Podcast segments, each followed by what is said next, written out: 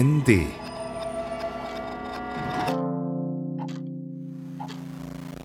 Hallo, heute wird der Fall der Katar-WM besprochen von der ND-Redaktion. Anwesend sind Oliver Kern, Sportredaktion. Hallo.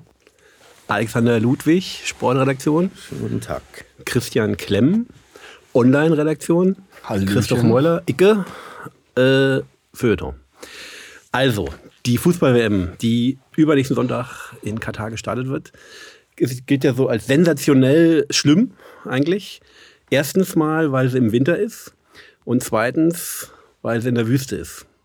Ist es jetzt sozusagen der richtige Zeitpunkt, endgültig vom Fußball sich zu verabschieden? Und zu sagen, nein, mit dem Profifußball, so wie die FIFA ihn versteht, wollen wir nichts mehr zu schaffen haben. Was meint ihr dazu? Christian, willst du mal anfangen? Mache ich gerne. Also für mich ist das ähm, mit Sicherheit ein Ausstiegsgrund jetzt, wenn nicht Corona schon der Ausstiegsgrund war. Damals äh, fand ich es nicht vermittelbar, dass sozusagen der Profifußball einfach so weiterläuft, während ähm, der Breitensport da niederliegt. In komischer Weise leeren Stadien.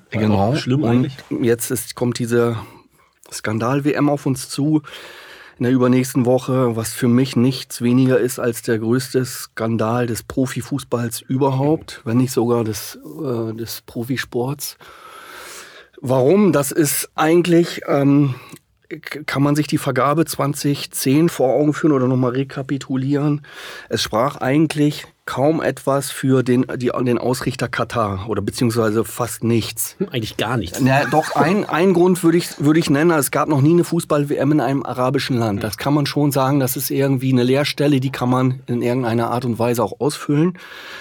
Allerdings gibt es in Katar oder gab es in Katar weder Fußballstadien noch Fußballplätze, Trainingsplätze. Es gab keinen nennenswerten Fußballbetrieb. Es gab keinen öffentlichen Verkehr. Es die ganze Infrastruktur mit Unterbringung für Millionen von Fans, mit für Spieler. ähm, Das ist einfach ähm, Fußball-Brachland sozusagen gewesen und die ähm, und die Entscheidung damals oder die Bewer selbst die Bewerbung sozusagen, die war auch nach zumindest was ich gelesen und gehört habe, nach Ansicht von Fach, äh, Fachexperten oder äh, Experten ähm, deutlich weniger überzeugend als zum Beispiel die Werbung der USA, die damals sozusagen bei der Vergabe eigentlich der Favorit war. Und trotz all dem sozusagen äh, hat das FIFA-Exekutivkomitee diese, äh, diese WM mit einer Entscheidung von 14 zu 8, glaube ich, an die, an die Kataris vergeben, wo sich jeder eigentlich gefragt hat, wie kommt diese Entscheidung zustande? So, und Ich finde, das hat sich keiner gefragt. Jeder wusste die Antwort. So, und nach und nach kam dann eben raus, es ist ähm, nichts anderes gewesen, als dass man dieses Exekutivkomitee sozusagen bestochen hat mit Geld, mit Gefälligkeiten, mit was auch immer. Und ähm, also wenn eine WM gekauft ist, dann ist es mit Sicherheit die.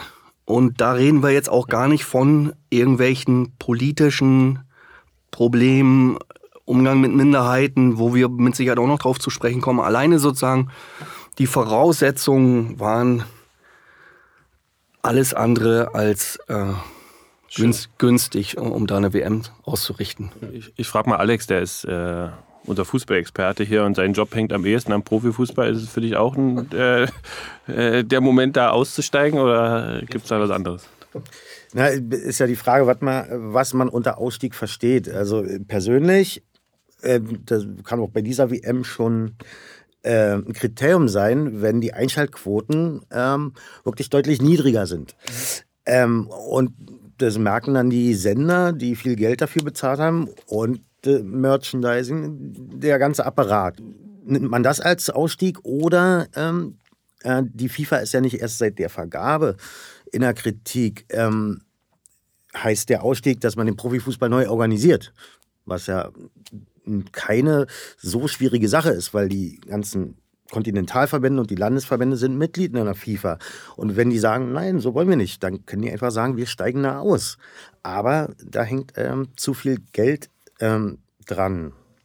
Ein Boykott der Fernsehzuschauer würde in diesem Fall jetzt äh, schon mal begrüßen. Angeblich sind ja 56 Prozent der Deutschen der Meinung, dass sie das boykottieren wollen. Das habe ich heute Morgen auch gelesen, irgendwie eine ARD-Umfrage, ne? Ähm, und fand ganz interessant, oder habe ich sofort mal gegoogelt, wie groß denn die Einschaltquote vom WM-Finale 2014 war. Also wenn jemand, wenn irgendjemand in Deutschland ein Fußball-WM-Spiel geguckt hat, dann wohl dieses. Das habe ich auch gesehen. Äh, das waren 34 Millionen. Wenn man das mal auf 80 Millionen hochrechnet, sind das nicht mal 50 Prozent. Also, wenn man sagt, jetzt 56 Prozent wollen auf keinen Fall WM gucken, dann sind es vielleicht genau die, die es sowieso nicht geguckt hätten. Also, das, das kann durchaus sein. Also, es gibt sogar, ich glaube, 3 Prozent oder so, die gesagt haben, ich gucke diesmal mehr.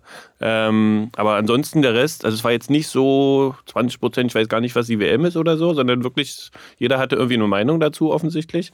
Und die Zahlen schienen jetzt so wie, ich muss immer noch abwarten, wie am Ende die Einschaltquoten sind. Und ähm, jetzt, wenn wir jetzt auch, auch noch mal davon ausgehen, dass die deutsche Mannschaft vielleicht sogar ganz gut und bis ins Viertelfinale, vielleicht sogar Halbfinale kommt, dann ist da doch wieder, vielleicht wieder so ein Hype. Und dann gucken sie es doch wieder an, dann sind es doch wieder über 20 Prozent. Ähm, das ist für mich so ein bisschen die große Frage, ob dieses, dieses ich, ich nenne es jetzt mal Gerede, es ist kein Gerede, aber dieses, die, dieser Talking Point immer wieder, okay, wir müssen das boykottieren und es gibt ja immer noch Initiativen, die nennen sich Boykott Katar, obwohl sie gar nicht mehr selbst davon ausgehen, dass dann auch irgendwas äh, gebremst wird. Ist ja auch logischerweise viel zu spät dafür. Ähm, aber meine Frage ist sozusagen, ob das eine Twitter-Blase ist, ob das vielleicht sogar eine, eine Blase von, von, von äh, Bürgertum oder linkem Bürgertum ist äh, und sich wieder mal der, der ganze Rest äh, der, der, Deutschlands oder der Welt sagt, hey, was interessiert mich das? Äh, ich, ich will einfach Fußball gucken, das ist meine Unterhaltung hier und jetzt ist es halt mal im Winter. Äh, ich lasse mich auch gerne im Winter unterhalten. Im Herbst eigentlich, der Winter beginnt Oh, du- du am, hast recht, ja. am 21. Dezember. Es ist Ja. eigentlich eine herbst Wir, wir nehmen ja dieses Gespräch hier eine knappe Woche vor WM-Start auf. Also ähm, deshalb, ich, ich rechne immer nach vorne und deshalb ist es für mich die Winter-WM. Ähm, das ist übrigens, äh, du sagtest ja einen Punkt ganz am Anfang, irgendwie ist ein Punkt, warum das so in der Kritik steht, dass das im Winter ist. Ursprünglich war ja der Hauptkritikpunkt, Genau. dass es im Sommer hätte stattfinden sollen. Übrigens bei Temperaturen zwischen 40 und 50 Grad. Ähm, Genau, also Im Sommer. In den europäischen Sommermonaten zumindest, ja. Und dann kam, kam ja die Diskussion auf, hey, wenn, dann geht das doch nur im Winter. Und dann haben sich ja die europäischen Ligen erstmal dagegen ausgesprochen, weil sie natürlich ihren Ligabetrieb nicht äh, äh, unterbrechen wollten.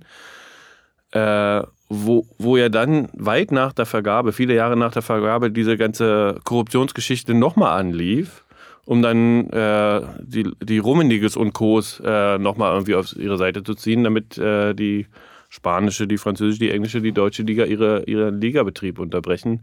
Also es ist ja nicht nur so, dass die FIFA irgendwie da bet- betroffen wäre, äh, sondern es geht in so weite Kreise, äh, man muss ja nur gucken, Paris Saint-Germain, äh, in katarischer Hand, äh, man könnte auch sagen, der FC Bayern München in katarischer Hand. Manchester äh, City auch auf jeden Fall. Ähm, Newcastle United sind, glaube ich, auch die Ja. Ka Kataris dick drin. Also es ist unglaublich mit, mit oder wie man mit viel Geld äh, auch viel macht. Und wie wird denn jetzt das, wie wird das Geld jetzt verdient? Also, wenn praktisch Katar selber eigentlich überhaupt keinen Fußball hat, aber nur äh, sozusagen sich äh, international in Vereine einkauft, das krönt mit einer WM bei sich zu Hause. Wie verdienen jetzt diese katarischen Investoren das Geld? Geht das alles nur über die T-Shirts? Ich glaube nicht, dass ihr Ziel ist, äh, Geld zu verdienen bei der Geschichte. Also das ist ja die, die, die, also natürlich kriegen sie auch, also es war ja damals, glaube ich, als Neymar gekauft wurde von PSG, ne? 200 Mil- Millionen waren es, glaube ich, und dann waren sofort so und so viele äh, T-Shirts verkauft, dass irgendwie mindestens der halbe Preis schon wieder drin war. Also, Mhm, ja. also sowas gibt es auch. Ähm, und langfristig könnte sich das vielleicht sogar rechnen. Bei Paris weiß ich es nicht genau, weil die so viel ausgeben und immer noch nicht die Champions League gewonnen haben. Äh, Gehe ich mal davon aus, dass es noch nicht äh, sich rentiert hat. Aber das ist, glaube ich, auch nicht ihr Ziel. Also was ich so höre, ist vor allem das Ziel, und das fing an mit, komischerweise mit dem Überfall von Irak auf Kuwait. Ja, also ein, ein großes Land in der Region äh, mit Militärmacht äh, überfällt ein kleines Land. Und Katar liegt irgendwo zwischen Ira äh, Iran und Saudi-Arabien, auch sehr große Mächte dort, militärisch große Mächte da. Äh, und die hatten dann offenbar Angst, völlig äh, überrannt zu werden, so wie Kuwait. Also wollten sie mit Soft Power sozusagen ähm, ihren Namen in der Welt einfach viel, viel größer aufbauen. Und äh, wie geht das besser als über, über Sportveranstaltungen bis hoch zur, ähm, bis hoch, hoch zur Fußball-WM? Ich meine, wir hatten, was hatten wir alles schon? Ton-WM, ich glaube, auf jeden Fall Leichtathletik. Wir hatten die Handball-WM da. Auch Asien, große Asienturniere. Genau, also es ist wirklich an- unglaublich Olli, viel. Angefangen hat, das ange, angefangen hat das in den 90ern mit den Katar Open im Tennis, meine ich. Da Boris wurde Becker, damals ja. Boris Becker extra eingeflogen, Tage vor dem Turnier, äh, um irgendwie dieses Land irgendwie ins Schaufenster zu stellen, wahrscheinlich auch gegen eine angemessene Bezahlung. Und seitdem funktioniert das so, wie du das sagst, Olli. Das ist zum einen sozusagen so eine Art äh, politisch-ökonomische Bande irgendwie äh, in, zu, zu, den, äh, zu den westlichen Staaten gesponnen wird, sozusagen, um sich auch politisch abzusichern. Auf der anderen Seite, und das ist ja immer so bei diesen Turnieren, das ist ja auch bei Olympischen Spielen so, will man das eigene Land ins Schaufenster stellen. Das hat ja... Äh, das hat ja auch die Bundesrepublik gemacht. Also wenn man an die äh, Olympischen Spiele 74 denkt, sozusagen, dann war es 72. ja, äh, Entschuldigung, ja, 72 genau. ähm, dann wollte man auch ähm, sozusagen diese neue Bundesrepublik nach dem Nazifaschismus sozusagen irgendwie im Glanzlicht darstellen. Das, das, macht, das macht jeder Ausrichter irgendwie eines großen Sportevents und das machen die Kataris mit Sicherheit auch so. Naja, aber wenn es nochmal um das Geld geht, also Katar verdient damit äh, kein Geld. Und dann gibt ja diese neue ZDF-Doku, die äh, in aller Munde ist. Und da fällt zum Beispiel so ein Satz, also der FC Bayern bekommt pro Jahr 25 Millionen Euro für eine relativ kleine Werbeplattform von Qatar Airways. 25 Millionen Euro. Und da hat, ich weiß nicht, welcher Katari ähm, dann wortwörtlich gesagt hat, ähm, das ist ein politischer Preis. Diese Plattformen, die sie haben, sind keine 25 Millionen Euro pro Jahr wert. Ist ein politischer Preis. Den zahlen wir aber gerne. Irgendwie so. Gleichzeitig war es doch so, dass äh, meiner Information nach, äh, ich glaube, die WM in Deutschland 2006 äh, war letzte, die sich irgendwie plus minus null so ausgegangen ist. Die hat mehr oder weniger gerechnet. Und alle danach haben praktisch Veranstalter draufgezahlt, weil die halt äh, der Meinung waren, es muss sein, das ist irgendwie schön für uns und so. Äh, jetzt ist aber ein Fall von Katar, du hast gesagt, politischer Preis. Das ist interessant, weil äh, ich meine, Katar selber ist ja politisch gesehen eine absolute Monarchie, sozusagen. Das ist äh, null demokratisch. Äh, ich glaube, von den 2,7 Millionen Einwohnern so sind 10 Prozent nur katarische Staatsbürger, 90 Prozent sind äh, Arbeitsmigranten, die da unter teilweise sklavenähnlichen Bedingungen arbeiten, mit äh, Passeinzug, Ausreise, äh, äh, Sch- Schwierigkeiten in der Bezahlung und so weiter und so fort. Äh, und das ist praktisch in der äh, doch sonst so, wir sind für Menschenrechte, FIFA-Präsentation, äh, spielt ja keine Rolle. Oder das spielt nur eine Rolle, dass sozusagen das, ähm, äh, die Kritik von außen die ganze Zeit kommt, können nicht richtig unterdrücken. Aber äh, für sie selber hat das sozusagen weder bei der Vergabe noch bei der Veranstaltung jetzt irgendwie groß, wurde politisch nicht von der FIFA diskutiert, oder? Na, Christoph, ich glaube, bei der Vergabe 2010 war die FIFA noch nicht so groß mit wir, wir, wir machen was für Menschenrechte und so. Also das, Naja, also offiziell hat sich Sepp Blatter auch schon immer als äh, Friedensstifter gesehen und wollte den Fußball nach Afrika bringen und so weiter. Vielleicht war es noch nicht verankert in irgendwelchen Paragraphen oder so. Wenn, egal was da jetzt verankert ist, besser ist es trotzdem nicht geworden. Also nur weil es da jetzt steht. Ja, ja. Also, ne? das, ist ja, das ist ja die große Kritik, gerade an Katar. Ne? Also das, und die FIFA spricht ja jetzt mehr über Menschenrechte, beruft sich dann aber immer auf, eigentlich immer auf das, was die Kataris sagen. Und die Kataris äh, berufen sich auf die paar Stimmen, die ganz gut für sie sind. Ähm, letztens, also das, was ich so gelesen hatte in den letzten Jahren, hey, es gab For Fortschritte, also Gesetze natürlich haben sie äh, umgeschrieben, Kafala-System angeblich äh, außer Kraft gesetzt oder abgeschafft. Das wiederholt dann auch Gianni Infantino, der FIFA-Präsident, äh, gebetsmühlenartig. Ähm, und dann geht es natürlich die, äh, um die Frage, wie, wie wird das kontrolliert? Und dann gibt es halt eine internationale Arbeiterorganisation, ich glaube von der UNO direkt, also die ILO, Die ILO, ja. Mhm. die auch sagt, hey, da sind wir jetzt auf äh, westlichen Standards, auf Australien-Standards und so weiter. Und dann gibt es aber wieder Stimmen von, ich weiß gar nicht, ob es Human Rights Watch war, auf jeden Fall irgendeine NGO, die mehr oder weniger sagt, hey, äh, die haben da aber den von der ILO, der ganz schön kritisch war, äh, der ist auf Druck der Kataris äh, dann aussortiert worden und jetzt haben sie offenbar und die Kataris bezahlen der ILO auch, glaube ich, 25 Millionen. Ich weiß gar nicht, ob es im Jahr war oder einfach nur für das Büro, was sie da eröffnet haben. Und dann gibt es wieder halt diese Frage, okay, ist diese, ist diese Kontrolle da wirklich so, äh, so sicher? Dass man dem das glauben kann? Oder muss man eher dem glauben, wenn es wieder irgendein ZDF-Team mit versteckter Kamera in irgendein äh, die Lager, dieser Lager schafft und wieder äh, acht Leute auf, äh, auf zehn Quadratmetern. Wir dürfen da nicht drüber berichten, bestimmte äh, oh. Distrikte sind ausgenommen. Pressezensur. Und gleichzeitig hat auch Infantino, glaube ich, hat er nicht auch einen Wohnsitz jetzt in Katar? Das stimmt, der lebt, glaube ich, seit einem halben Jahr da. Ja. Ja, ja. Aber, also es ist ja nicht so einfach, nicht so einfach, nicht schwarz-weiß.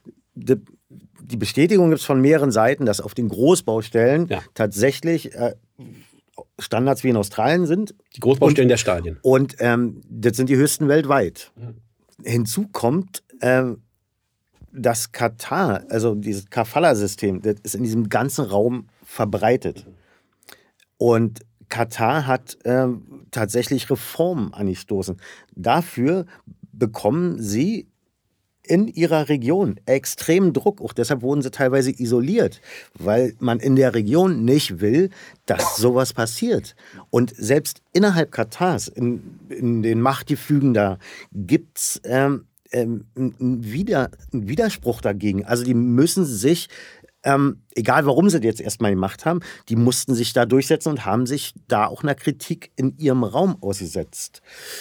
Ähm, wiederum gibt es jetzt schon Stimmen, vor der WM schon, ähm, ich glaube auch Human Rights Watch, auch die, die IG Bau oder, oder diese, die, die Baugewerkschaft, die große, ähm, wo man auch sagen muss, Katar lässt diese Organi Organisation rein. Das macht kein, fast kein anderes Land in dieser Region. Ne? Das kommt auch noch dazu.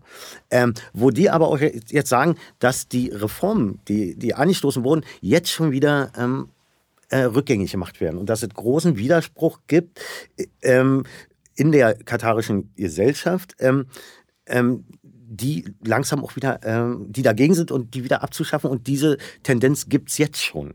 Obwohl die WM noch nicht angefangen hat. Also es ist zwiespältig. Heute Morgen habe ich in den Nachrichten gehört, äh, also vor den Nachrichten hat jemand gesagt, Deutschlandfunk, äh, dass der dänische Fußballverband hätte auf seinem Trainingsanzügen hätte Platz geschaffen ich hätte die Sponsoren etwas kleiner gemacht, um eine Parole da zu installieren, irgendwie, wir sind für Menschenrechte unbegrenzt weltweit oder so. Und die FIFA hätte das jetzt verboten. Ja, das gibt da so ein, so ein Vorgabe, dass keine politischen äh, Äußerungen, also gibt es ja bei allen großen äh, Sportverbänden, dass politische Äußerungen äh, verboten sind. Ja. Du, also, aber ich, ich will da echt nur noch mal äh, äh, einhaken und zwar ähm, diese Baustellen sozusagen, wenn man ähm, Infantino hat, Olli hat ihn schon genannt oder was du das, Alex, der spricht ja mehr oder weniger von einer Handvoll Toten, die da auf den ba Baustellen sich ereignet haben. Andere sprechen von ungefähr 6000 Toten, die sich, äh, die es da gegeben haben, alleine auf den Baustellen für diese, für dieses Fußballturnier. Äh, wenn man jetzt sozusagen, die bauen jetzt, ich weiß nicht, wie viele Jahre die da jetzt am Bauen sind, aber wenn man sich vergegenwärtigt, dass Katar eigentlich ein hochentwickeltes, hochtechnologisches Land ist, sozusagen, die haben Wolkenkratzer, das, äh, ohne Ende sozusagen. Die haben äh, alles vom Allerfeinsten. Das sieht da aus wie äh, geleckt sozusagen. Wenn man jetzt sich vergegenwärtigt, dass alleine für diese Fußball-WM so und so viel tausend Tote gestorben sind, dann frage ich mich wirklich, wie ist denn das bei, der, bei dieser Bebauung dieses Land über, Landes überhaupt gewesen, wo damals keiner hingeguckt hat. So. Also da steht, äh, steht wirklich die Vermutung im Raum, dass dieses Land mit dem Blut der Arbeitsmigranten, die vor allen Dingen aus Nepal, aus Bangladesch, aus diesen Ländern kommen, die damit Versprechen hergeholt werden, dass dieses Land sozusagen auf dem, ich will jetzt nicht sagen, dass das jetzt ein Massengrab wäre sozusagen, aber auf jeden Fall ist das etwas, was mit dem, mit dem Blut und den Menschenleben dieser Leute sozusagen irgendwie ja, gebaut wurde. So und dann ja, nee, und dann ist sozusagen, wenn man jetzt sagt, äh, die äh, Kataris lassen jetzt die IG Bau rein, sozusagen die ILO hat dann äh, sozusagen der Schaden ist doch jetzt schon angerichtet und wenn ich dort als Fußballspieler wie Neymar oder wie Marco Reus ist ja nicht nominiert jetzt, aber irgendwie äh, Manuel Neuer sozusagen auf diesen Rasenplatz laufe, denn sozusagen, dann, dann muss mich doch irgendwie ein Gefühl der Beklemmung oder irgendwas überkommen und äh, also mir würde gut mir würde das wirklich ähm, kalt äh, den, den, den, über den Rücken laufen wenn ich weiß dass für dieses Stück Rasen mit den Tribünen dass da einfach Menschen gestorben sind und das nicht zu knapp. Da kann man doch nicht sozusagen als empathisch mitfühlender Mensch irgendwie drüber hinwegsehen. Das geht doch nicht. Und selbst als Zuschauer kann ich das irgendwie nicht ausblenden, muss sagen. Also das sind ja zwei Sachen jetzt, die du sagst. Die erste Sache, das, was war vor der WM oder vor der Vergabe, die führt ja zu dem Argument, mit dem sich viele entschuldigen, äh, durch die WM ist es offensichtlich geworden und sind Verbesserungen äh, eingeführt worden. Ähm, das mag sein. Andererseits gibt es ähm, bisher keine wissenschaftlichen Belege dafür, dass irgendwo Großereignisse zu Verbesserungen geführt hätten. Ganz richtig. Also man nimmt, man nimmt nur China ja. oder Russland äh, und da gibt es. Argentinische da, Militärdiktatur. Ja, und, und da gibt es Anzeichen sogar, dass es nach diesen Großereignissen äh, schlimmer geworden ist in der, in, der, in der dortigen Gesellschaft. Also in China genau, offensichtlich deswegen. und Russland, äh, was da jetzt los ist, sieht man ja auch. So, also dieses Argument darf man eigentlich nicht darf man eigentlich nicht benutzen, Absolut, weil ja. der Nachlauf Volle ist, Zustimmung. Ne? Und die zweite Sache ist die mit den Spielern natürlich. Ähm, andererseits, also einerseits könnten die ja auch wiederum ein Bewusstsein schaffen, wenn die da offensiv mit einer Kritik auftreten, ja. Ähm, andererseits, ähm, also das könnte ja auch in die Richtung gehen, dein Argument, äh, wir machen da nicht mit. Ja, klar. So, naja. Und das hieße dann wiederum, dass, ein, dass der Boykott von Sportlern verlangt wird, die ihr Großereignis alle vier Jahre haben. So, und ähm, also die Beziehungen ähm, zu Katar, die werden immer enger, ähm, die werden politisch äh, an, angeschoben. Und die Leute, die politisch anschieben ja, und wirtschaftlich da Bande knüpfen, die sagen, naja, ähm, liebe Sportler, aber ihr könnt doch bitte darauf verzichten. Also das ist, äh, das ist auch unfair den Sportlern gegenüber, also denen alles aufzubürden. Ja, das ist also, richtig. Ich verstehe schon, Alex, sein Argument sozusagen für den Sportler ist das natürlich sozusagen das Highlight überhaupt. Und wer weiß, welcher der deutschen oder französischen Nationalspieler nochmal sozusagen die Gelegenheit haben, bei so einem Weltturnier aufzutreten. Und steigert die Marke. Oder nimm, nimm, nimm, du brauchst ja keine, du brauchst ja keine äh, Profis nehmen, äh, die, die, die jeder kennt, sondern afrikanische Spieler. Irgendwie, also für die ist das. Ne, einmaliges Ereignis vermutlich so. Ich finde, man kann durchaus von den, von den Sportlern verlangen, sowas zu sagen, aber dann muss man es eben auch von anderen verlangen. Also wenn, wenn Bundeskanzler Scholz gerade in Doha war und nichts sagt, wenn er gerade in China war und nichts sagt äh, zu den Uiguren oder so, aber dann vor den Olympischen Spielen von Leuten wie Erik Lesser, irgendeinem Biathleten sozusagen, verlangt wird, weil der vielleicht noch äh, Sprecher der Athleten ist, äh, dass der sich doch bitte mal äh, zu, zu, den Menschenrechtsverletzungen in China äh, verhalten soll und das öffentlich und was weiß ich nicht alles äh, und damit vielleicht sogar den Ausschluss von den Olympischen Spielen ähm, riskiert. Äh, das, das ist was Unfaires. Darf denn Manuel Neuer jetzt diese Binde tragen eigentlich? Na, er wird sie nicht tragen, weil. Also er Die Kapitänsbinde? Er, er, er wird eine, Menschenrechts, also, äh, er, er, wird so eine, diese One-Binde, glaube ich, tragen, also die auch irgendwelche Farben in sich hat, aber es sind eben nicht mehr die Regenbogenfarben, die man vorher hatte, die dann klar als ähm, als äh, Solidaritätsbekundung für die äh, LGBTQ-Plus-Community mhm. äh, zu verstehen war. Jetzt ist es eine, die offenbar andere Farben hat und wo, wo glaube ich, noch eine Eins oder ein One draufsteht. Und die soll dann dafür stehen, dass quasi äh, Diskriminierung gegen alle möglichen Leute sozusagen abgelehnt wird. Eigentlich eine gute, das, eigentlich eine gute Idee. Das Problem ist, niemand weiß davon und niemand kann diese Binde irgendwie einsortieren. Und somit sieht es vielleicht sogar so aus, als ob äh, die deutsche Nationalmannschaft sich da sogar jetzt, jetzt vor Katar einknickt, weil man nicht mehr das, das Zeichen für die LGBTQ-Community äh, ähm, naja, aber ein, grundsätzlich eine richtige Entscheidung. Also die Regenbogenfarben sind in dieser One-Kampagne auch drin.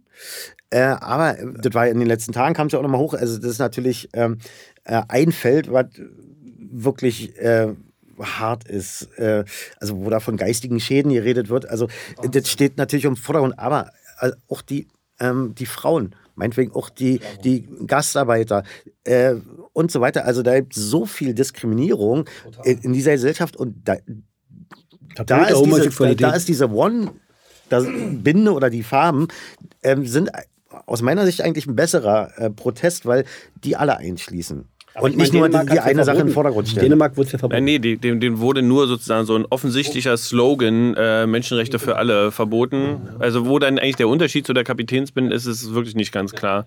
Ähm, Diskriminierung ist ein interessanter Punkt, weil die Kataris sich ja sehr oft äh, darüber beschweren, dass all die Kritik an ihnen quasi eine westliche Arroganz, wenn nicht sogar westlicher Rassismus ja. gegenüber der, äh, den arabischen, muslimischen Ländern wäre. Das hat jetzt der ähm, Außenminister erst wieder äh, verlautbaren lassen, der katarische Außenminister. Ist das, ist da was dran? Christoph, würdest, würdest, du sagen, da ist was dran? Äh, weil, weil wir, also ich meine, so viel Kritik an einem Gastgeberland wie jetzt bei Katar gab es noch nie. Man kann, man kann vielleicht sagen, hey, es ist auch noch nie so verdient gewesen. Aber ja, das, ich würde es so formulieren, ähm, da ist im historischen Kontext betrachtet schon was dran, äh, weil ja praktisch, wenn man die alten WM sich anguckt, äh, da sind so gut wie überhaupt keine äh, Vertreter äh, afrikanischer Länder gewesen, äh, ganz, ganz zu schweigen von Asien.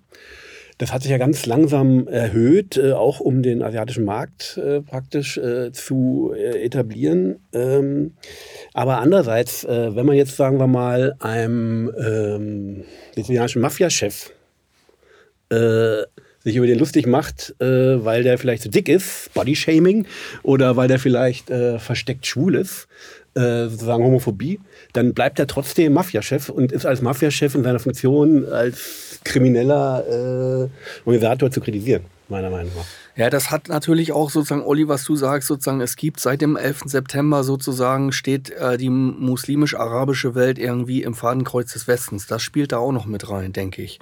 Also sozusagen äh, 20 Jahre Krieg gegen den Terror sozusagen.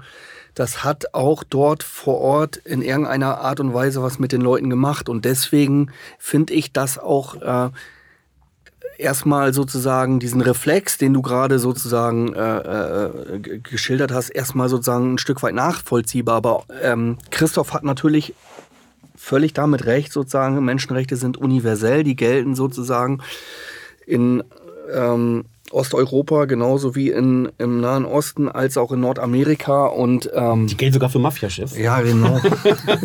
also deswegen ist äh, sozusagen ähm, ist das ähm, auch richtig, die einzufordern. Und ähm, wenn Alex sozusagen, hat jetzt gesagt, wenn der katarische WM-Botschafter sagt, das ist ein um, äh, schwule Männer oder äh, Transmenschen haben einen geistigen Schaden, dann ist das, ähm, dann muss man das sozusagen in aller Vehemenz irgendwie zurückweisen, das ist klar. Christian, äh, Alex hat vorhin angesprochen, dass Untersuchungen ergeben, sozusagen danach äh, wird nichts viel besser oder wenn überhaupt irgendwie was besser wird.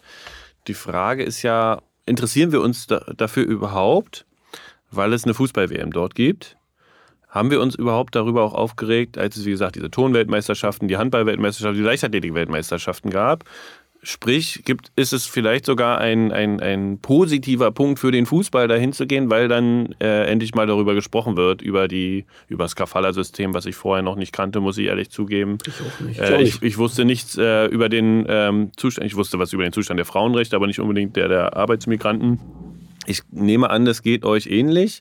Ist es, so, ist es vielleicht sogar wirklich gut, dass so eine Sportereignisse dahin gehen, die vielleicht auch so vorbereitet werden müssen, dass irgendwie acht Jahre lang darüber oder in diesem Fall sogar zwölf Jahre lang darüber diskutiert werden muss. Das ist ein richtiger Punkt, was du sagst. Also natürlich ist neben den Olympischen Spielen die Fußball-WM das große Ereignis sozusagen ähm, äh, überhaupt. Aber äh, mit der Vergabe ähm, des, äh, der Fußball-WM nach Katar ähm, ist nicht nur sozusagen die Aufmerksamkeit, wie du das gerade geschildert hast, äh, für das Kafala-System, für die Unterdrückung von von Frauen zum Beispiel, wie Hausangestellte dort behandelt werden, wie die Arbeit, äh, die Arbeiter da auf und so. Ähm, nicht nur da ist, äh, das ist uns bewusst geworden, sondern gleichzeitig ist mit der Vergabe natürlich auch sind natürlich eine ganze Reihe von Menschen gestorben. Das kommt dazu. So, das heißt, äh, auf der einen Seite die Aufmerksamkeit, richtig. Auf der anderen Seite hast du sozusagen einen Friedhof voll gemacht mit der. Ich muss da noch mal kurz einhaken. Ich glaube, nur damit wir juristisch nicht angreifbar ja. werden oder so. Diese Zahl von äh, 6000 ja. äh, ist immer so die Frage, die ist offenbar nicht auf die WM-Baustellen, sondern über irgendwie den Zeitraum seit Vergabe alle ausländischen äh, oder alle äh, Arbeitsmigranten in ganz Katar. Also, äh, die habe ich auch gar nicht genannt, die 6000 übrigens. Ja, du hast aber von Tausenden gesprochen. Ähm, also da, da ist, Vor zehn Minuten einfach, schon. Da ist einfach unklar, da ist einfach unklar, äh, okay, wie viele Äh, Büroangestellte sind da noch drunter, äh, die überhaupt, Ja, wie viele, die überhaupt nichts an der WM-Baustelle Ja, zu tun haben. recht. Das Problem natürlich ist, wir können das auch gar nicht rauskriegen, weil die Kataris äh, nicht sagen, sozusagen, äh, wo, was die gearbeitet haben und schon gar nicht, woran sie gestorben sind, außer plötzlicher Herztod oder plötzlicher Atemnot, was natürlich im Grunde kein, kein Todesgrund ist, es ist nur quasi äh, der, der letzte Strohhalm. Weil Ähm, Al Jazeera darüber nicht berichtet, sozusagen. Deshalb wissen wir es nicht. Nee, ich glaube eher, weil, äh, weil, die, weil die Ärzte schon unter Druck gesetzt werden, sozusagen nur plötzlicher äh, Herztod zu schreiben. Nee, weil es ja das Flaggschiff des, äh, der arabischen ja. Pressefreiheit sozusagen. Aber die, ich meine, die Frage ist ja, ist es gut, dahin zu gehen oder nicht? Ähm, also die einzige Verbesserung, die man erreichen könnte ähm, oder die, die, die, die nachhaltig ist, wäre, die Zivilgesellschaften da zu stärken, weil nach der WM, nach Olympischen Spielen sind alle wieder weg, da interessiert sich niemand dafür. Und der einzige Weg ist, die Zivilgesellschaft da zu stärken. Und das wird in Katar nicht passieren, das ist in China nicht passiert, ist in Russland vielleicht teilweise passiert, aber man sieht ja, was da möglich ist. Und deshalb, also äh, denke ich, taugt so ein Sportereignis äh, in solchen meinetwegen, Monarchie hast du gesagt, letztendlich ist es auch eine Diktatur, äh, taugt so ein Sportereignis nicht zu wirklich nachhaltigen Verbesserungen, weil ähm, Das ist, und da muss man doch dann konsequent sagen, wir fahren da nicht hin. Wir fahren da nicht hin und gucken uns das nicht an. Sozusagen, weil, äh, weil zum einen die Probleme dort äh, durch erst das durch das Fußballturnier entstanden sind, Stichwort Baustellen. Zum anderen, es wird aller Voraussicht nach keine Verbesserung geben. Also, warum fahren wir denn dahin? Es gibt noch ein Problem, wenn ich noch einwerfen darf. Äh, es gibt ja nicht nur die politischen Probleme, die Arbeitsprobleme, die moralischen Probleme, es gibt ja auch noch die Klimaprobleme. Genau. Weil ja äh, sozusagen nicht nur sozusagen wir als alte Fußballmoralisten, die ja eigentlich den reinen Sport wollen, da irritiert bis entsetzt hingucken, sondern auch jetzt ja die Klimaschutzbewegung äh, guckt ja auch hin, weil die versteht es nicht, dass man Stadien in der Wüste Völlig runterkühlt, um dort halt ein internationales Sportereignis zu machen. Und äh, das wird von unseren Politikern nicht so kritisiert, weil die ja gleichzeitig auch wieder die katarische Energie haben wollen, äh, das katarische Gas, Klar. total wichtig. Die Und deshalb hört man auch von Scholz nichts. Ja, Doppelmoral in Reinform halt, ne? das ist klar. Wenn man den, den äh, äh, Krieg in der Ukraine sozusagen im Hinterkopf hat, dann ist das klar, warum die auch da nichts sagen. Ne? Nur, äh, du sagst es gerade mit den Temperaturen, das ist ja eigentlich, das hatten wir vorhin noch nicht angesprochen oder nur am Rande ein bisschen angesprochen, das ist eigentlich eine Sommer-WM oder eine WM im Juni, Juli, August sozusagen, äh, findet das üblicherweise statt sozusagen. Und äh, so wurde die auch vergeben. Ne? Also mit dem Ziel sozusagen, das in diesen Monaten zu machen. Das sind absolute Megatemperaturen zu der Zeit. Da hatte, hatten die Kataris dann in der Bewerbung, glaube ich, auch diesen Passus drin, ähm, die, äh, die ähm, wir regeln das mit den Temperaturen und kühlen das auf 27 Grad runter, diese äh, Stadien. Das ist ja erstmal äh, sozusagen eine sinnvolle Idee, sozusagen, für, um den Sportler sozusagen vor äh, Überbelastung zu schützen. Aber was ist denn mit den Millionen von Fans, die sozusagen in diesen Monaten zwischen 40 und 50 Grad da durch die Gegend äh, laufen, die werden doch sozusagen wie, wie die Fliegen kollabiert sozusagen. Und das wussten die doch alle. Aber nein, die haben trotzdem diese WM in, äh, in dieses Land vergeben sozusagen. Das ist doch... Kann man das noch erklären irgendwie? Aber ja, also der Klimaaspekt, also das ist nun mal da so wie es ist. Und was Christoph meinte, also das ist ja nur ein neuer Teil auch der westlichen Kritikbewegung, die kommt einfach hinzu. Und natürlich, wenn man das auch sieht, also Katar, China, also auch so eine Staaten sind da nicht ganz vorne dabei. Ist von aus unserer Sicht ja auch wieder ein, ähm, wir können es, wir können uns leisten vielleicht auch und wir haben so eine starke Zivilgesellschaft, da- dass sowas aufgerufen wird und ähm, dass ähm, dem Beachtung geschenkt wird. Also das ist jetzt, wie gesagt, ist ein neuer Teil der Kritik, ähm, der kommt nur hinzu. Mit der Zivilgesellschaft finde ich sehr interessant. Ich hatte letztens ein Gespräch mit ähm, Silvia Schenk, Transparency International Deutschland, ähm, durchaus Expertin, was ähm, Korruptionsgeschichten und so betrifft, aber auch äh, seit langem äh, den Sport speziell betreffen. Sie war ja auch mal Präsidentin des Bundesdeutscher Radfahrer und ist äh, übrigens Leichtathletin gewesen, offenbar eine ganz gute. Ja, das wusste ich vorher gar nicht, bevor ich mit dir gesprochen hatte. Ähm, was sie aber sagt, ist, äh, dass es ja nicht nur in Katar pro forma Änderungen gegeben hat, sondern auch bei der FIFA. Also dieses, die, die, Ex, die Exekutive an sich entscheidet nicht mehr, sondern jetzt. Äh, gibt es gar nicht quasi, mehr. Der, der, den Rat haben sie sozusagen gebildet. Ja, es gibt wieder einen Rat, aber jetzt sind es alle Mitglieder der Kongress, Mitgliedsverbände. Das heißt, wenn man jetzt bestechen will, müsste man wahrscheinlich noch ein bisschen mehr Geld ausgeben. Aber vor allem, das, das Bewerbungsverfahren hat sich auch insofern geändert, dass jetzt schon vorher äh, jedes Land äh, zum Beispiel unabhängige äh, ähm, Untersuchungen in Auftrag geben muss, okay, wie, wie steht es um die Menschenrechtslage in meinem Land und äh, wie können zum Beispiel Probleme äh, im Arbeitsrecht, im, in Frauenrechten und, und, und, äh, angegangen werden, wenn wir das vergeben werden. Und dann macht die FIFA, gibt hier auch nochmal sowas in Auftrag. Und dann, dann erst sozusagen muss das alles in die Bewerbungsunterlagen geschrieben werden und auf, diese, auf dieser Basis wird dann entschieden oder kann dann erst zugelassen werden, offenbar. Ja. Ist das jetzt, Alex, du hast dich mit der FIFA wahrscheinlich am meisten äh, beschäftigt von uns, ist das auch wieder was, was nur auf dem Papier steht? Oder hat das wirklich schon zur Änderung geführt? Ich meine, die nächste WM ist in USA, Kanada, Mexiko. Wahrscheinlich nicht ganz so schlimm wie Katar, äh, was so Menschenrechte und sowas betrifft. Ja, klimamäßig schon. Klimamäßig Mexiko wahrscheinlich schon. Oder glaubst du, da, da ist wenigstens da eine Änderung, die nachhaltig ist? Also nachhaltig glaube ich nicht. Übrigens die WM danach, äh, die, die ist ein Teil dieser Vergabe Katar-WM, also ist genau in demselben äh, Korruptionsprozess ähm, drin, weil den wurde die versprochen und damit wurden äh, enorme Summe an, an Medienrechten sozusagen, mhm. wurde denen äh, gleich versprochen. Also das ist in demselben Ablauf mit drin. Dass es das als Kriterien gibt, Menschenrechte, was auch immer, ähm, wie gesagt, es steht da.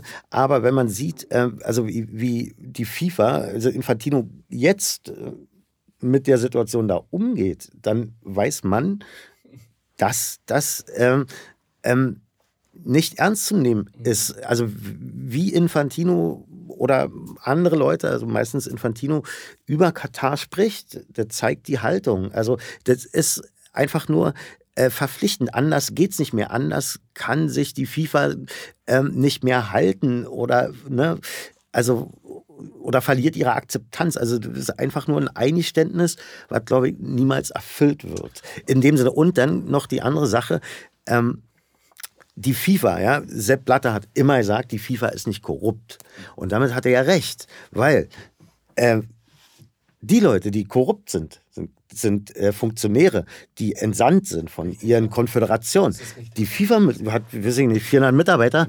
Also da würde ich mal sagen, die hat auch immer gemeint, die FIFA ist nicht korrupt. Die, das sind aber nicht Leute, die im Kongress entscheiden oder sondern sind FIFA-Mitarbeiter, Medien, Wirtschaftsleute, irgendwas ähm, die Strategien entwerfen. Und damit hat er recht. Und jetzt ist es immer noch genau so, weil jetzt, äh, also ich meine, Infantino hat gezeigt mit vielen Alleingängen, wie er da so eine Super League, also Nationalmannschaften, also verkaufen wollte für 25 Milliarden im Alleingang.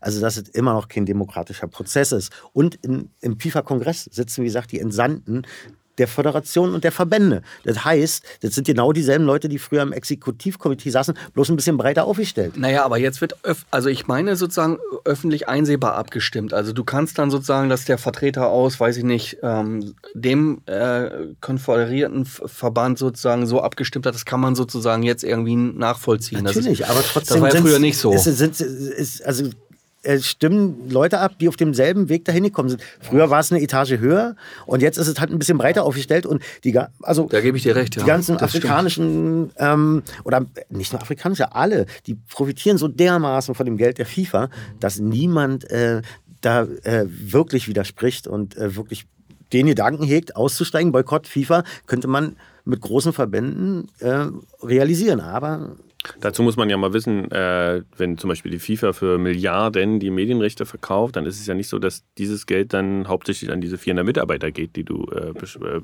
sondern eben wieder zurück an die Einzelverbände und da wahrscheinlich auch erstmal, in die, äh, erstmal an diejenigen, die da gerade abgestimmt haben und die müssten es dann weiter verteilen wahrscheinlich und da bleibt dann hier und da mal was hängen. Wer überträgt eigentlich die Fußball-WM? Ist das wieder an öffentlich-rechtlichen zu sehen? Also, äh, so, noch ein Punkt, ja. ja. So. Also wir sprechen über die ZDF-Dokumentation. War bestimmt nicht ganz billig. Na, also, pass auf, also, wir sprechen über die ZDF-Dokumentation, ja, die gut war. Ja.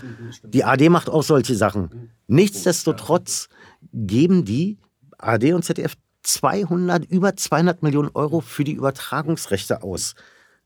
Nur damit sie die Spiele zeigen und können. Und zeigen nicht mal alle, denn alle gibt es nur. Auf Magenta ja. oder so. Aber 200 so. Das ist so viel Geld wie für vier Olympische Spiele zusammen. Wahnsinn, von, der, von 2018 bis 2024. Für eine Fußball-WM. Also die machen eine Dokumentation. Die ist, also ist alles richtig. Aber trotzdem sind die so dabei. Und also, da, dass sich vielleicht boykottieren auch die Steuerzahler. Keine Ahnung. Also 240.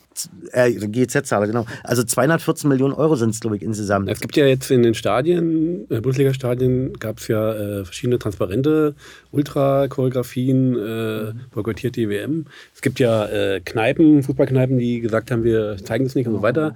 Aber was macht jetzt Neue Deutschland jetzt? Weil äh, wir, äh, weil ich weiß, wenn sie nicht dahergehen und sagen, äh, wir machen die WM als Meldung. Ja. Und ansonsten kümmern wir uns jetzt schön ums Radfahren und Kanu. Da gab es durchaus eine Diskussion.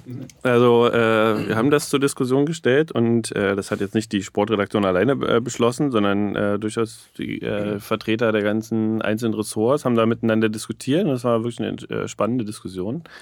Ähm, und ich habe es aus zwei Dingen, oder sagen wir so, ich habe als Interim-Sportchef aus zwei Dingen zwei Gründen dafür gesprochen, dass wir viel darüber berichten werden.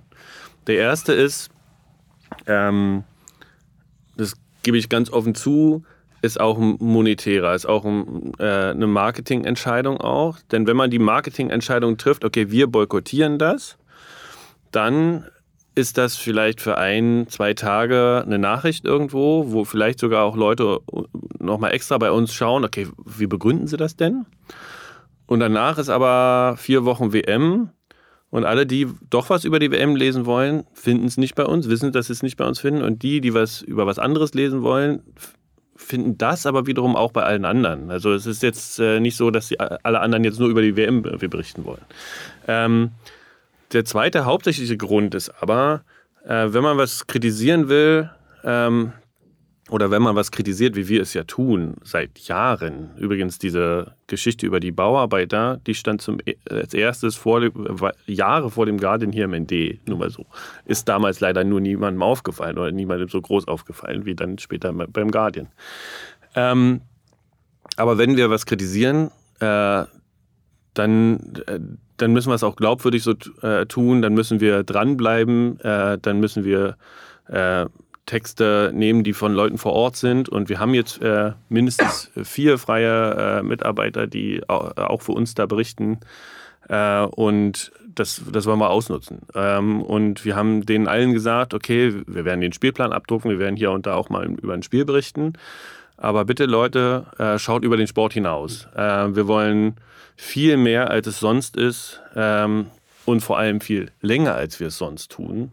Ähm, über das Gesellschaftspolitische, das Sportpolitische, das, äh, die, die ähm, Dinge, die vor Ort passieren, und zwar nicht nur im Stadion, sondern rund um die Stadien. Äh, und das, das wollen wir in den Mittelpunkt stellen. Äh, wir müssen schauen, wie es uns gelingt. Das weiß man vor so einer WM äh, nie, weil die, weil die halt so lang ist. Und der übliche, äh, der übliche Weg äh, vor so einem Turnier oder vor Olympischen Spielen auch ist, okay, es gibt Kritik und zwar die Wochen und Monate vorher. Aber wenn der Sport erstmal beginnt, da wird nur über Sport berichtet. Äh, und diesen, diesen Zyklus, den wollen wir brechen. Äh, und da sind wir aber auch ein bisschen abhängig äh, äh, von den Leuten, die für uns schreiben. Aber wir haben ganz tolle Schreiber. Wir haben Ronny Blaschke, wir haben, der nicht vor Ort ist, der aber vorher äh, viel da war und äh, uns darüber was schreiben wird. ein ganz toller Journalist, der auch, auch, Buchautor, der sich da da wunderbar auskennt. Dann haben Sogar wir links. Äh, aber äh, Frank Hellmann, wir haben Mike Rosner, wir haben Daniel Tebeleit, die alle äh, schon angekündigt haben, äh, da was zu machen, die auch äh, in der Vergangenheit schon darüber geschrieben haben, die schon Leute interviewt haben. Also da äh, können sich die Leserinnen und Leser des ND äh, durchaus freuen äh, auf, auf diese Berichterstattung. Und äh, wir machen das mit mindestens zwei Seiten täglich in der äh, Ausgabe jetzt am 19., wenn sozusagen die WM startet. Da werden wir mindestens sechs Seiten wahrscheinlich haben. Je nachdem, ich schätze mal, so gut wie dieses Gespräch hier gerade läuft, sind das bestimmt zwei Seiten. ähm, aber äh, das, das wird keine WM-Berichterstattung, wie sie, wie sie sonst ist, äh, weil es einfach eine WM ist, die anders ist. Äh, und da ist ganz klar, dass wir da auch anders rüber wissen. Nicht das, nichtsdestotrotz gab es auch Stimmen in der Redaktion, die sich dafür ausgesprochen haben, nicht über diese. Dings äh, zu berichten. Das wollen wir an dieser Stelle mal ja. der Vollständigkeit haben, sozusagen. So wie hier auch Positionen äh, gerade offensiv vertreten werden, dieses äh, Turnier zu boykottieren, äh, gab es auch Stimmen in der Redaktion, die Berichterstattung äh, über, diese, über dieses Turnier zu boykottieren. Es gab sogar den Vorschlag eines Kollegen hier ähm, äh, äh, Anwesenden, sozusagen statt, ähm, statt über dieses Turnier über das, was auf den äh, Bolzplätzen dieser Republik passiert, zu berichten, sozusagen als äh, Kontrastprogramm äh, zu dem den Feierabend liegen. Zu, ja, genau, sozusagen äh, Neues, von, Neues aus der Bezirksliga Nordost oder so. äh, sozusagen als, äh, äh als Kontrastprogramm zu dem, was da an Wahnsinn gerade in Katar ansteht. Das ist ja durchaus eine, eine Sache, die äh, zum Beispiel diese Ultrabewegungen, über die wir gesprochen haben, äh, anstreben. Ja? Also die machen ihre eigenen äh, Veranstaltungen, die machen ihre eigenen Turniere. Hab ich fände es echt lustig, äh, ich fände es echt gut, nicht lustig, ich fände es gut, wenn äh, es wirklich so kommt, wie manche äh, Fangruppierungen gesagt haben, wir gehen jetzt in die Frauenbundesliga und gucken uns die an. Ähm, das das finde ich, find ich genial, wenn, da, wenn das so kommt. Ja. Ähm, glaube ehrlich gesagt erst dran, wenn ich es sehe. Es gibt ja ein Argument, äh, warum Boykott nicht gut ist. Weil, äh, wenn man halt die ganze Zeit äh, Fußball guckt, Champions League, Bundesliga, Zweite Liga, Dritte Liga, bla bla bla, und auch alles brav mitmacht irgendwie und sagen, na, so geht's nicht, aber gehen dann trotzdem zur Union ja, eventuell ja. Ja, äh, und freut sich, wenn die gewinnen, äh, dann kann man jetzt nicht einfach bei, bei Katar sagen, nein, weil das ist ja in der Logik sozusagen. Das, man, kann, man kann natürlich sagen, man könnte natürlich sagen, äh, nee, jetzt reicht, ich mach, ich habe mit dem Profifußball nichts ja, mehr zu tun. Aber man kann nicht einfach Katar scheiße finden und dann halt Bundesliga trotzdem. Naja, und, genau. Äh, das ist für Union gegen Bayern und so weiter. Ich meine, da können die beiden, ja, da können die beiden Kollegen jetzt auch bestimmt noch mal was zu sagen. Ich meine, der, der Profifußball ist inzwischen sowas von ähm, hinüber.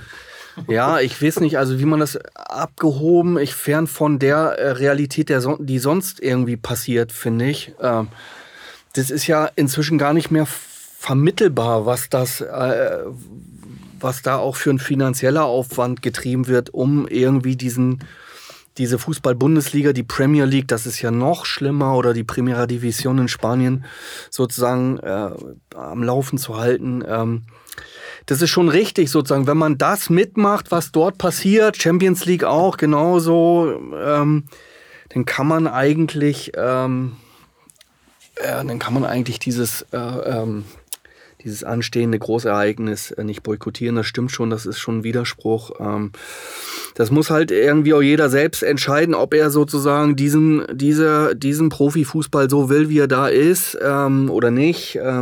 Es gibt ja das Argument der FDP halt, Leistung muss sich wieder lohnen. Ja.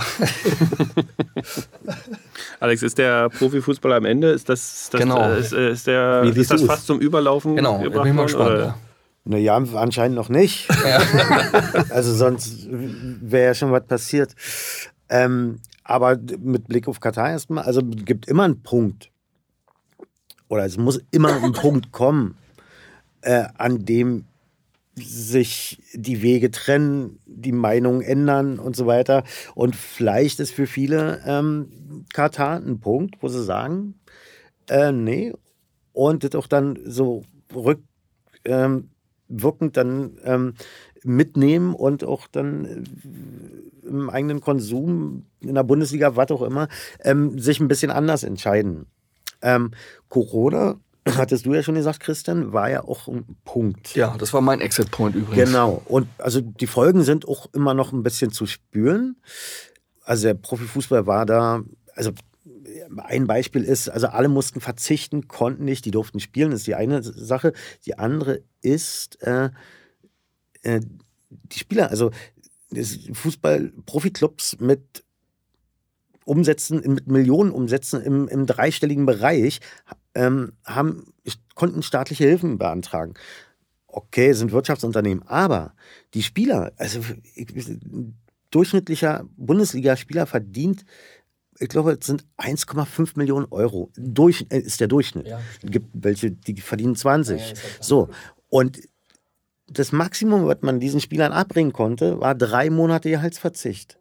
Also, ich meine, ihr Club, ihr Arbeitgeber, ihr Verein, ähm, die haben mir gesagt, oh, das kollabiert. Es gibt bestimmt drei, fünf Bundesligisten, äh, die Konkurs äh, anmelden müssen.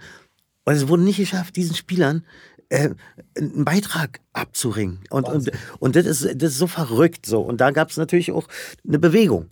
Und ähm, man muss ja auch sagen, ähm, muss auch unterscheiden tatsächlich zwischen einer aktiven Fanszene oder einem Konsumenten. Und die aktive Fanszene mit der Ultrabewegung, ähm, die ist schon seit Jahren ähm, kritisch dabei. Darf, man darf nicht vergessen. Verein, aber sie ist dabei. Nee, nee, ja, aber kritisch dabei. Also man, das ist, für viele ist es wirklich Leidenschaft und Klar. Liebe. So, die muss er, muss er erstmal von der Liebe trennen. Ja. So. Und, ähm, Fällt nicht jedem leicht. Genau. Und, und wenn du dann, also diese aktive Ultraszene, also die, die hat für so viele gute Sachen gesorgt. Zum Beispiel, dass der FC Bayern sich mit seiner, äh, mit seinem äh, jüdischen ähm, Präsidenten äh, auseinandersetzt, mit seiner Nazi-Vergangenheit. Ähm, also die haben für ein Klima in Stadien gesorgt, was in den 80er, Anfang 90er Jahren, also nicht denkbar das stimmt, ja. ähm, war. Und, ähm, und das ist natürlich ein, also das ist ein Weg, den kann man akzeptieren. Also man ist dabei und ständig, also in jedem Stadion sind immer irgendwelche Proteste, die man verstehen kann, mit Bannern. Ähm, und also ich finde, das ist ein Weg, also man verabschiedet sich nicht, sondern probiert zu verbessern. Man ist dabei, aber und ähm, und das ist auch ein großer Druck und daraufhin wurden auch viele Sachen ähm, ähm, geändert und erreicht. Also ich finde diesen Weg ganz gut, wenn jemand dabei ist, aber ähm, für positive Sachen einsteht und auch seinem eigenen Club Sachen abverlangt. Also ja. Darf ich noch eine biografische Frage stellen? Und zwar, äh, wann habt ihr zum ersten Mal so als Fußballzuschauer, Fans gemerkt, dass irgendwas da schief läuft? Also ich würde zum Beispiel sagen, bei mir war es alles spätestens, äh, es war ich immer so, dass in den 90ern, äh, 80ern halt diese die äh, Ablösesummen immer höher wurden und so. Mhm. Ja, und das China immer total gigantisch und dann wurde es immer weiter getoppt. Aber mir wurde zum ersten Mal ein bisschen mulmig, als äh, Ronaldo praktisch Cristiano Ronaldo äh, gewechselt hat. Ich glaube, 50 Millionen hat es gekostet. Damals von Manchester United zu Real Madrid. Ja, genau. Ja. Und dann äh, Bale, der dann 80 gekostet. Und später dann halt Neymar 200. Das ist für mich, äh, kriege ich, äh, da bin ich nicht schwindelfrei. Ich glaube, bei mir war es viel früher und ich habe mich auch, muss ich ehrlich sagen, äh, viel früher von diesem, äh, aus dem Stadion verabschiedet als äh, alle anderen hier wahrscheinlich. Äh, ich bin dann eher, ich gehe dann lieber zum Volleyball, Basketball oder Biathlon. Ähm, hin und wieder gehe ich nochmal, äh, aber dann eher, dann, weil mein Sohn auch mal zur Union will oder so. Äh, dann, dann machen wir das auch mal. Aber ansonsten, nee, bei mir war das, ich glaube, das war Anfang der 90er irgendwie, als Dynamo Dresden zum ersten Mal insolvent ging. Mhm. Äh, und was da dann, ich weiß gar nicht mehr, wie, wie er so hieß. Weißt du noch, wie der hieß, Alex?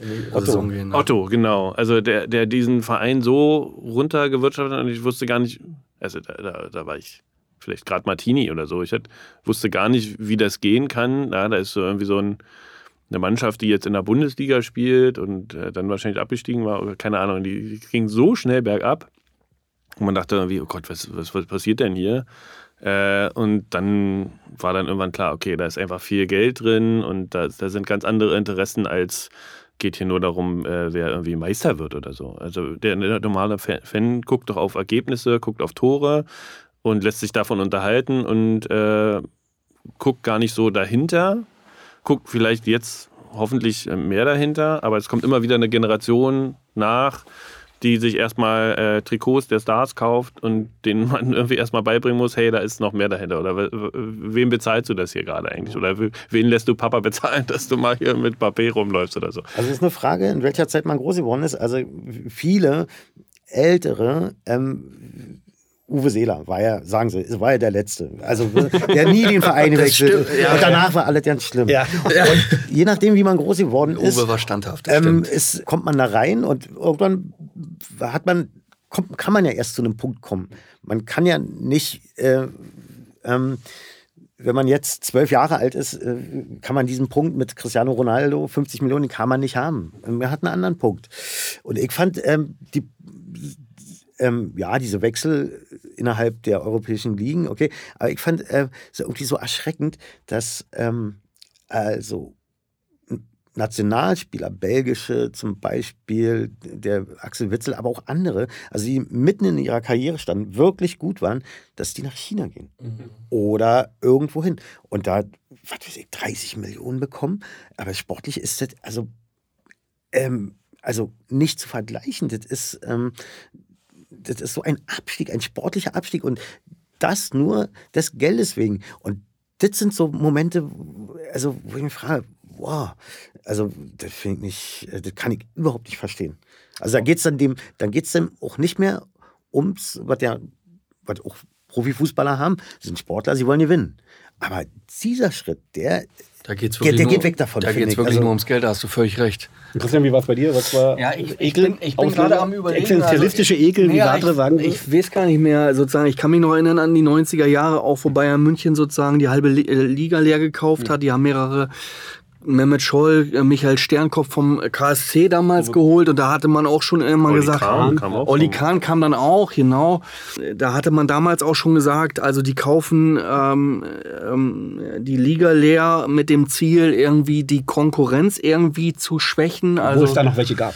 ja, so und ähm, äh, da, da hat man auch viel, habe ich auch viel sozusagen in meiner ähm, Begeisterung für Fußball, also sozusagen ich ähm, früh, früh schon von ähm, Fußball, Elternhaus irgendwie von Fußball begeistert worden. Ähm, und da hat man immerhin drüber hinweg geguckt. Deswegen ähm, auch sozusagen, als dann das mit RB Leipzig losging, sozusagen, die ja eigentlich verhältnismäßig moderat sozusagen auf dem Transfermarkt noch agieren, würde ich fast behaupten, im Vergleich zu anderen, anderen äh, ähm, ähm, auch international, die irgendwelchen äh, Konz Konzerne, ich fast gesagt, irgendwelchen Privatpersonen gehö äh, gehören oder so.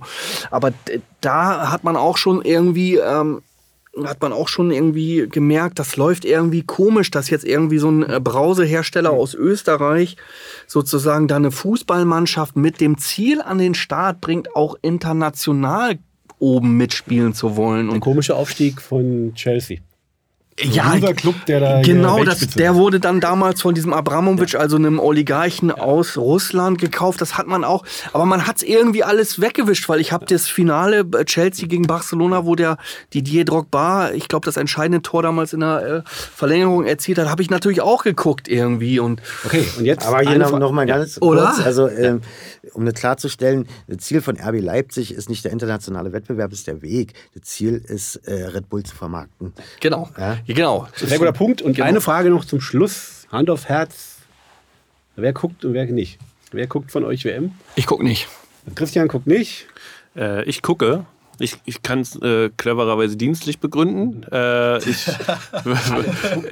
ich, ich kann nicht alles gucken, weil ich kein Magenta habe, aber äh, ich äh, würde auch privat gucken, weil mein äh, achtjähriger Sohn ist, äh, nee, jetzt neunjähriger, Entschuldigung. Ähm, äh, der ist großer Fußballfan, der spielt selber, der, äh, der hat jetzt auch Tippspiel mitgemacht und der will natürlich wissen, wie es aussieht und so. Und dem, dem kann man leider einfach noch nicht erklären, warum man das nicht gucken sollte. Oder ich weiß ja gar nicht, ob man es nicht gucken Ja, sollte. Alex, wie sieht's Am aus? Ende ist es äh, auch, wie gesagt, das sind am Ende Sportler, darüber hat man kurz mal gesprochen, die vielleicht nur einmal WM spielen und äh, denen nimmt man dann vielleicht die Plattform, keine Ahnung. Also ich gucke. Und Alex? Äh, Sehr reduziert. Also ich meine, kennt vielleicht jeder, der so sportaffin ist, ob Olympia oder Fußball. Also gerade in jüngeren Jahren hat man ja durchgeguckt, nächtelang, jeden Tag vier Wochen Olympia oder was auch immer. Ähm, und also so, so ähm, auf gar keinen Fall ähm, reduziert, aber ja, tatsächlich ist es auch beruflich bedingt. es muss. Ähm, ähm, und ja, also ich meine, ein bisschen Interesse habe ich ja auch immer noch äh, an dem Sport an sich, äh, aber ich glaube, ja, reduziert. Also ich werde kaum gucken, aber ich werde sportsoziologische Stichproben nehmen aus politisch-wissenschaftlichem Interesse. Alles klar. Äh, Und äh, ja, also ich würde sagen, das war ein sehr gutes Gespräch für Finde ich meinen auch. Geschmack. Und äh, ja, vielen Dank. Vielen Dank auch dir, Christoph. Äh, Für die vielen- Idee. Ja, das stimmt, das war deiner. Äh, Also du bist schuld. Äh, vielen Dank, Christian, vielen Dank, Alex. Äh, vielen Dank allen, die dazugehört haben. Ähm, vielen Dank vor allem dem Florian, der hier äh, an den nicht nur am Mischpult saß, sondern jetzt auch noch die äh, wunderbare Aufgabe hat, das Ganze irgendwie noch Der macht das äh, geil zu, zusammenzuschneiden. Aber das macht er immer gut. Wer davon noch mehr hören will, dann auf dasnd.de slash podcast. Und viel Spaß euch allen. Egal, ob ihr die WM guckt oder auf den Bolzplatz geht, wie Christian. Ciao. danke.